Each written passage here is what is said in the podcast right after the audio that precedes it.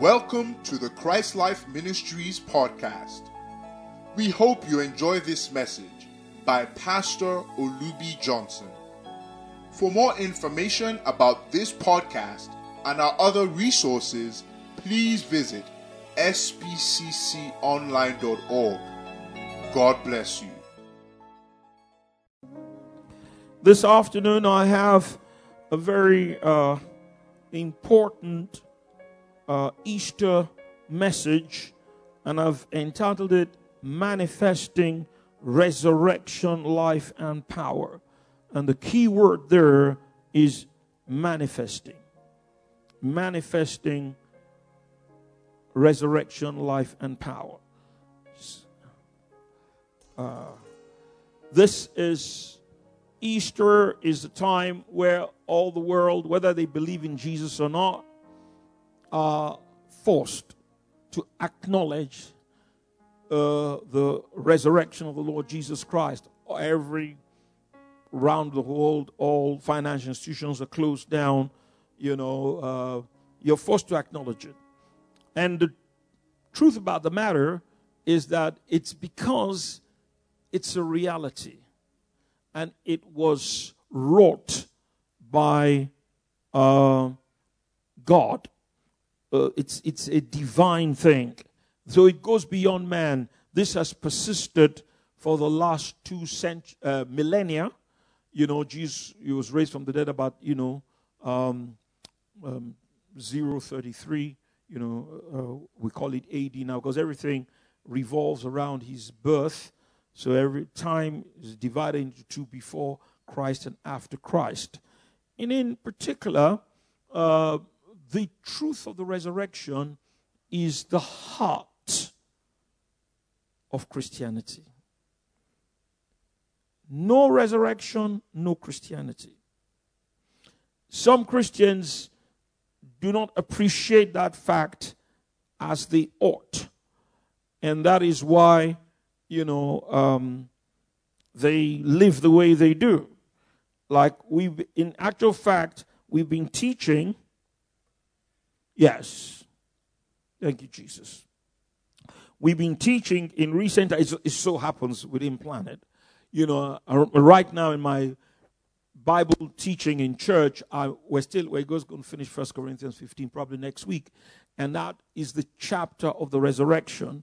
And the Apostle Paul said there, he was writing to born again Christians, spirit filled, tongue talking Christians. And some of them were saying there's no resurrection. Others who knew it didn't understand it. And that's why he wrote that, you know, uh, uh, epistle, uh, that chapter 15 in particular, and zeroed in on the reality of the resurrection. So the reality, uh, the resurrection is a reality. Let's just bow to pray for a minute. Father, we thank you for your presence in our midst. Thank you for again fulfilling your word inhabiting the praises of your people, as you have done today, as we have ministered unto you. As we enter the word, I humble myself afresh under your mighty hand. I pray for fresh unction and anointing, so I will speak indeed as I should, as an oracle of God. I further pray that, Lord, you will put the same unction and anointing upon the ears and the hearts of everybody who will hear me, including myself so that, Lord God, uh, the word will flow freely from you through me to your people to do an internal and eternal work in all of our hearts, causing our wills in particular to become more humble, minds to be more enlightened with revelation knowledge, emotions to be more tempered and controlled by the power of the fruit of the Holy Spirit. I further pray as I speak that the power of the Holy Spirit be released in great as well as in sufficient measure to back these words and follow them wherever they are heard and release it all the earth. Yes, power that will heal, power that will deliver, power that will break yokes, power that will free men so that they will become doers of the things that they hear and not hearers only. I further pray for mercy to be faithful, that indeed I will deliver the word with precision. I will redeem the time and say only what you want me to say bringing out the treasure of this word, things new and old, as a scribe instructed unto the kingdom in Jesus' wonderful name we pray. And all those in agreement with me receiving all the blessings I mentioned in that prayer in their individual lives, all individually agreed and said, Amen. The resurrection is the heart of Christianity. No resurrection, no Christianity.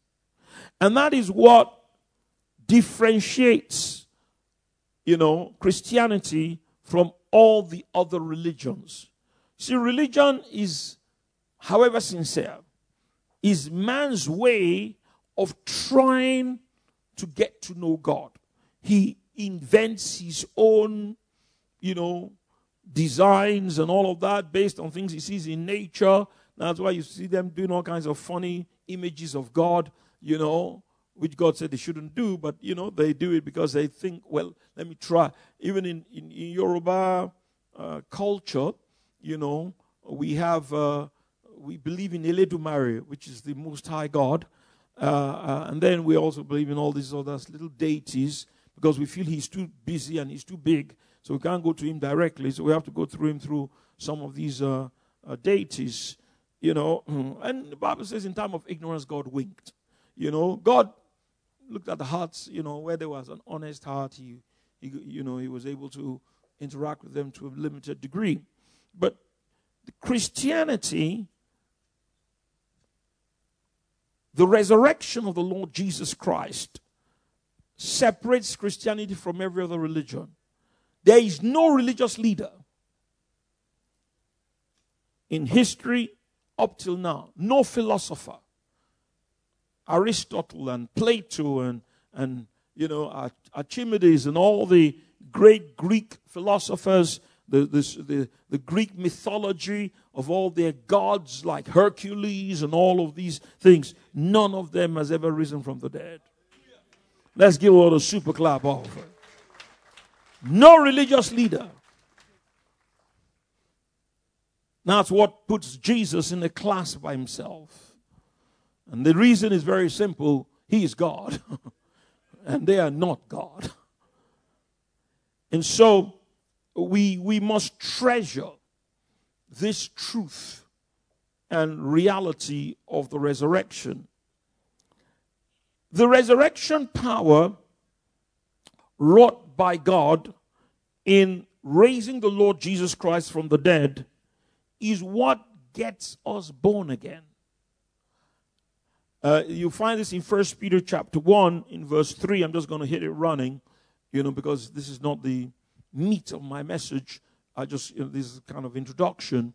And, uh, and, and, and, and the Bible says we were born again, you know, unto a living hope by the resurrection. That's how, when there's no resurrection, you don't get born again. And what you need to understand the spiritual dynamics of what took place on the resurrection and this comes by revelation.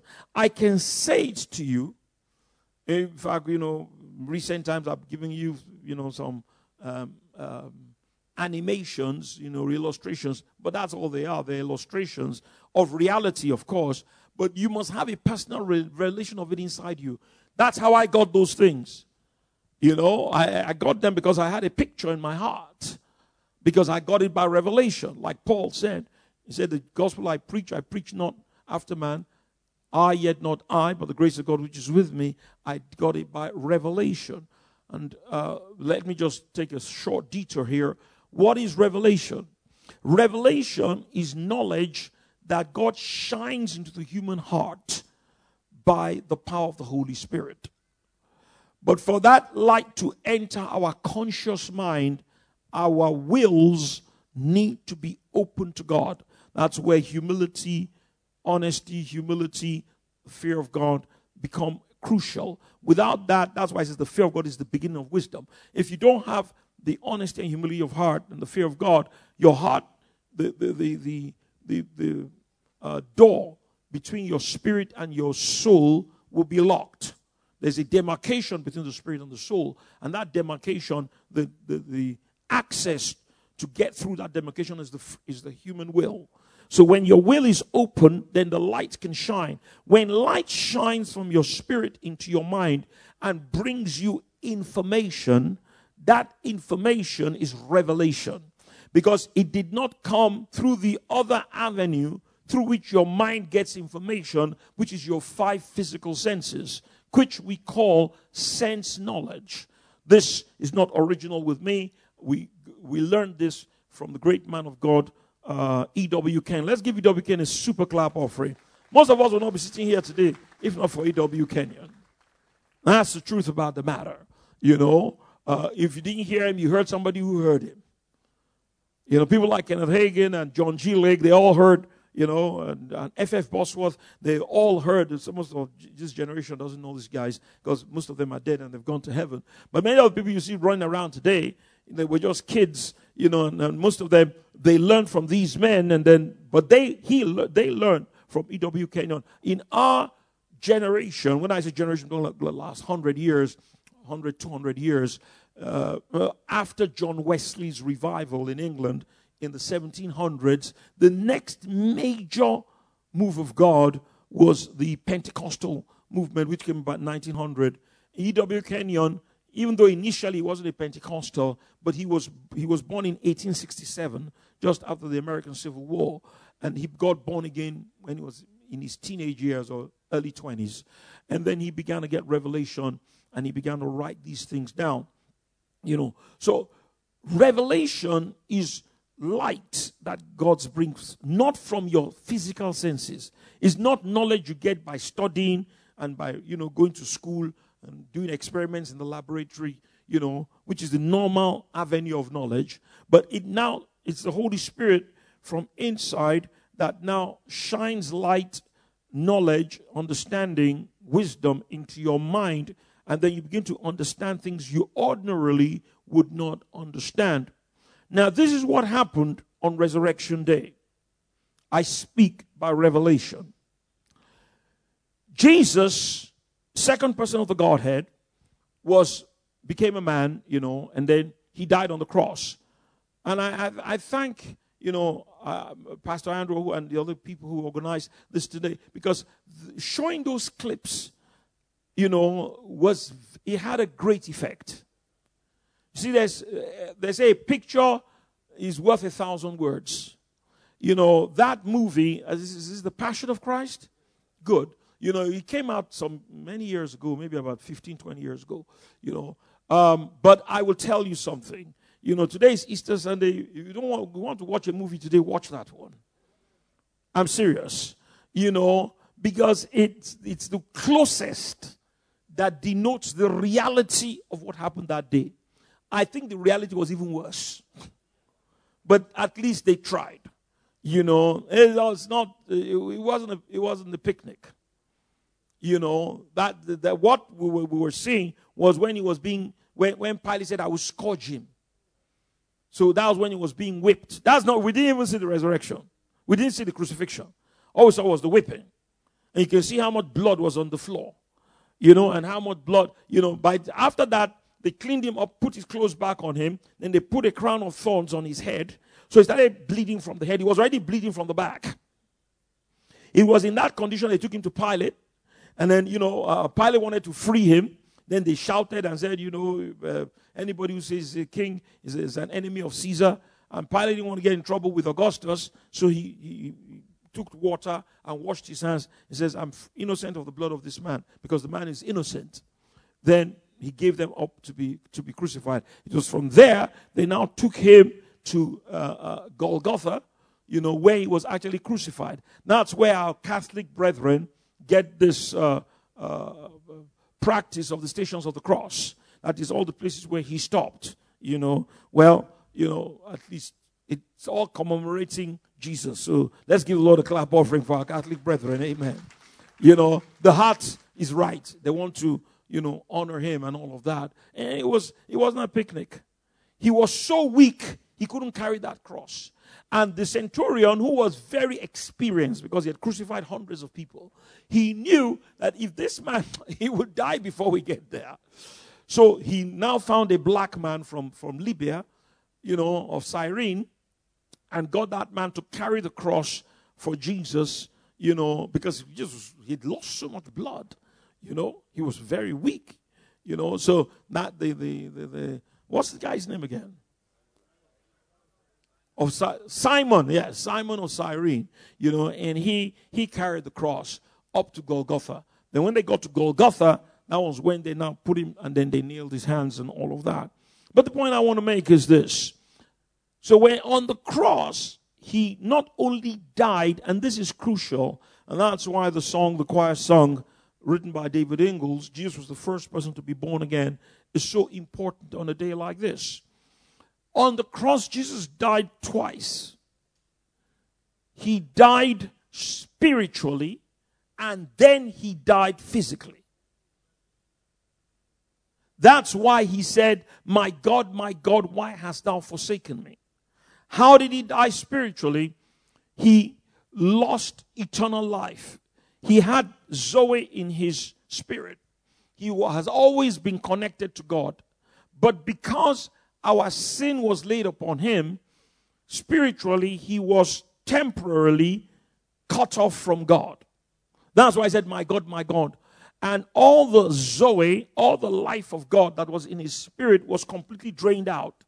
And that was how he became sin. He, he died spiritually. So when he now died physically at three o'clock, about three o'clock in the afternoon, all, all the all the uh, uh, uh, uh, the atmosphere, the sun withdrew its its its its, its light from 12 uh, in the afternoon when they crucified him about that 12 till 3 o'clock for three hours there was darkness over the face of the earth like E.W. Kenyon said so graphically, I can never forget it, even though I read these books 40 years ago. He said, Creation went into the mourning. I like that. You know, the creation, the sun, the, because they were all made by Jesus. So when they saw what was happening to their creator, they just, they, they just, they, they took a break. Praise the Lord. They went into mourning. And that darkness during that time, Jesus was dying spiritually. Then, at, when he was now dead spiritually, completely, he said, My God, my God, why have you forsaken me? That's a point at which he was cut off from God. Then uh, uh, uh, uh he then died physically and gave up the ghost. When his spirit left his body, because it didn't have Zoe in it, the life of God and he was cut off from God, he went to where people who don't have the life of God go. He went to hell. It's not just the grave, it's not just a physical grave. He went down to hell. The Bible says, Thou will not leave my soul in hell, neither will I suffer thy Holy One to see corruption. His physical body didn't see, it, didn't rot. You know, that's what that means. But the point I'm making here is that it went to hell. He went to hell. And he was there not for five minutes. He was there the whole of that Friday afternoon from 3 o'clock to 6 o'clock. The, the, the, the sun came back by 3 o'clock, you know. Then the normal thing goes, you know, went 6 o'clock in the evening. Then darkness came. Then he was there all of Friday night, all of Saturday morning, uh, night and morning, and afternoon and evening and night. Then he was there early Sunday morning. That is from 12 midnight till maybe about 3, 4 o'clock in the morning. Well, that's why we call it the, you know, the fourth watch. You know, then somewhere we're not exactly sure of the exact time, but sometime after 3 a.m., in the morning of Sunday morning, the Holy Spirit went to hell and injected the life of God back into Jesus' spirit. So Jesus now became the first person to go from spiritual death to spiritual life.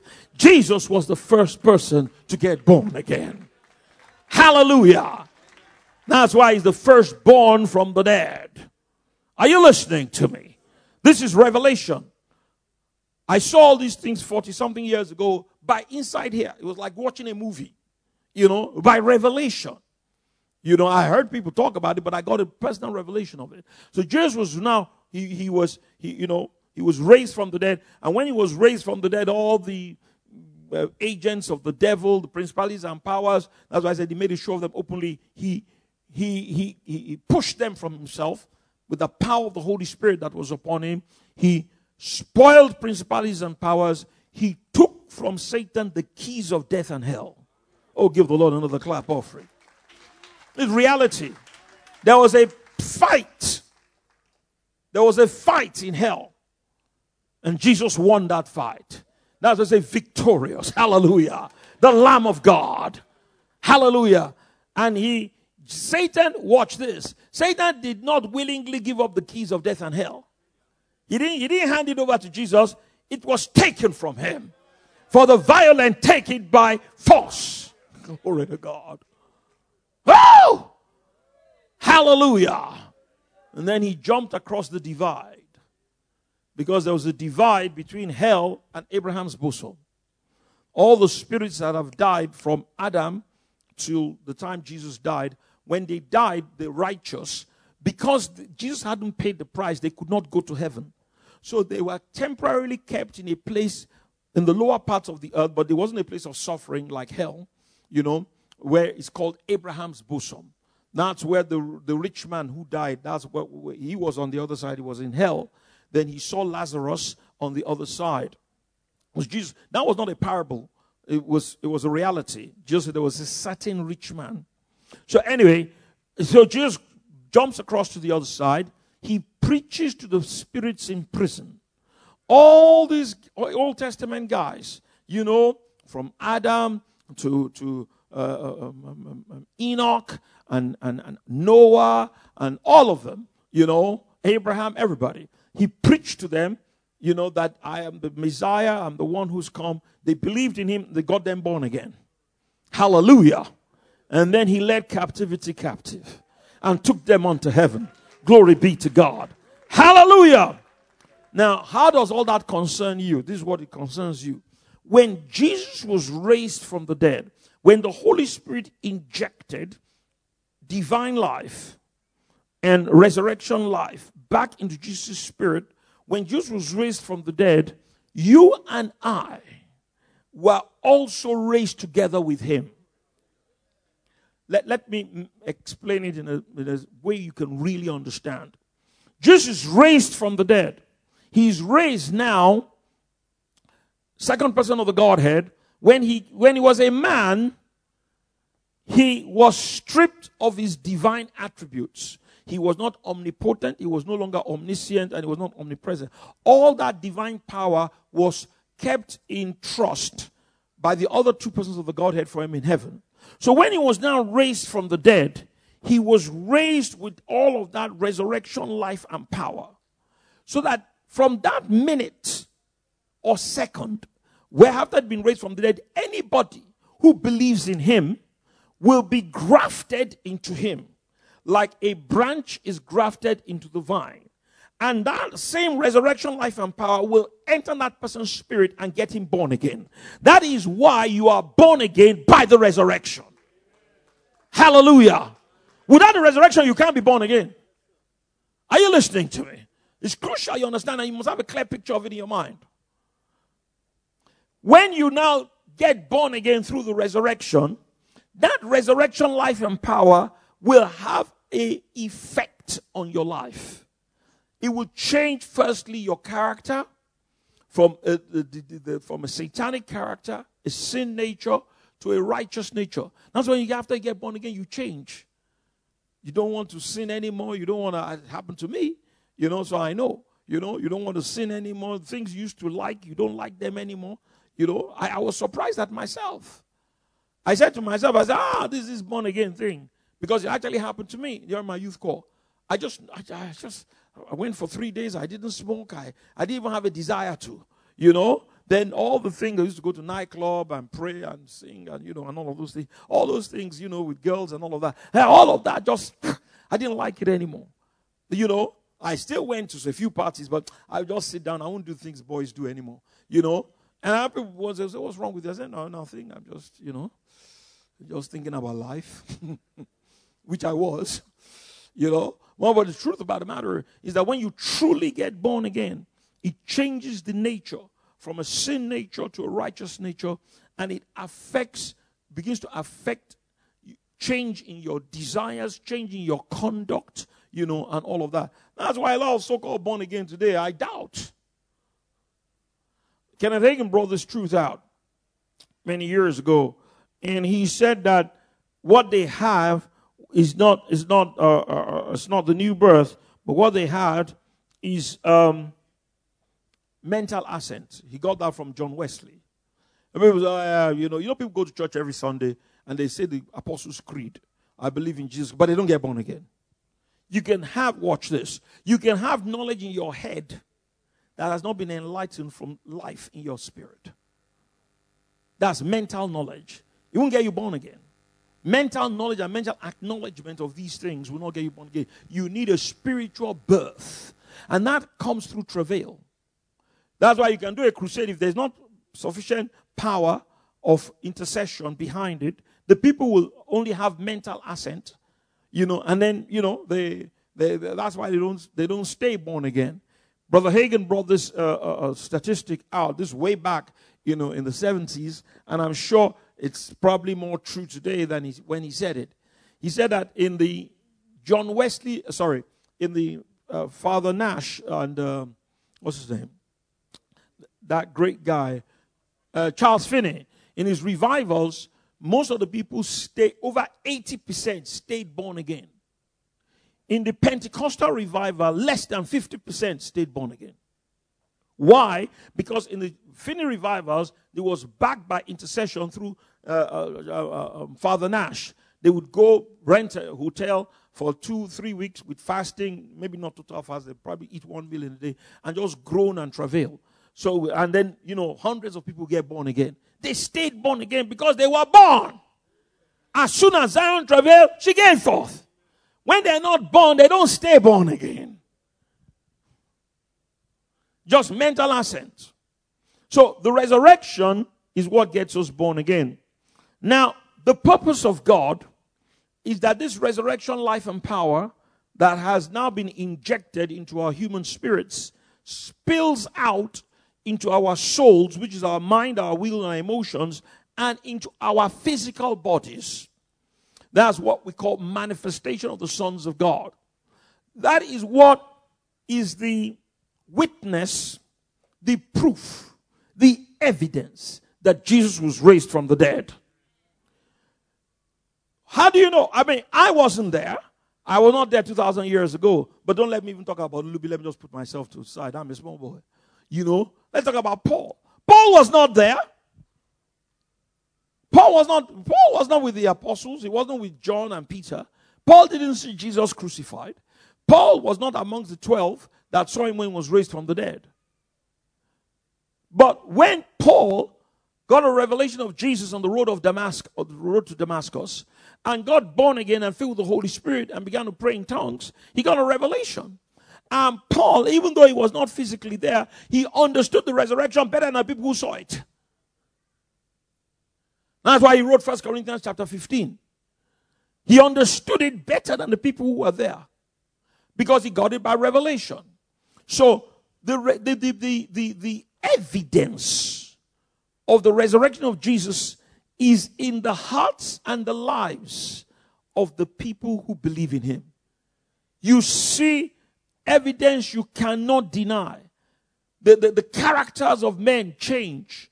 They become righteous from a life of habitual sin. Then, even in their physical bodies, you know, they began to speak in a supernatural language which they couldn't speak before. I give you my testimony. I, I spoke in Aramaic. I didn't even know I didn't even know there was something called Aramaic.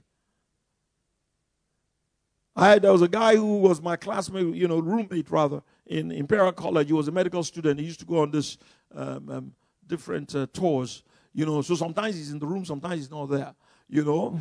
I had about two or three roommates because I had a shared room, you know. So many of the guys, it was a postgraduate hall. So many of the guys who were sharing with me were, post, were medical students. So some, you know, they'll come to the, so almost 75% of the time I was alone in the room. But so, sometimes a guy will come, some guys will spend a month, some guys will spend three months. So this guy was one of them. You know, he was Indian, but he was half Hebrew. I didn't know that, you know. So he heard me speaking in tongues. So he said, What were you doing? I said, I'm speaking in tongues. He said, Where do you learn that from? He said, Do you know any Hebrew? I said, No. He said, You weren't even speaking. He said, You were speaking Aramaic. I didn't know. You know, how, how, how would I get Aramaic? As re- that is the evidence of the resurrection. Give the Lord a clap offering. Hallelujah. Thank you for listening to this podcast. We believe these words have empowered you to live a victorious, transcendent life in Christ.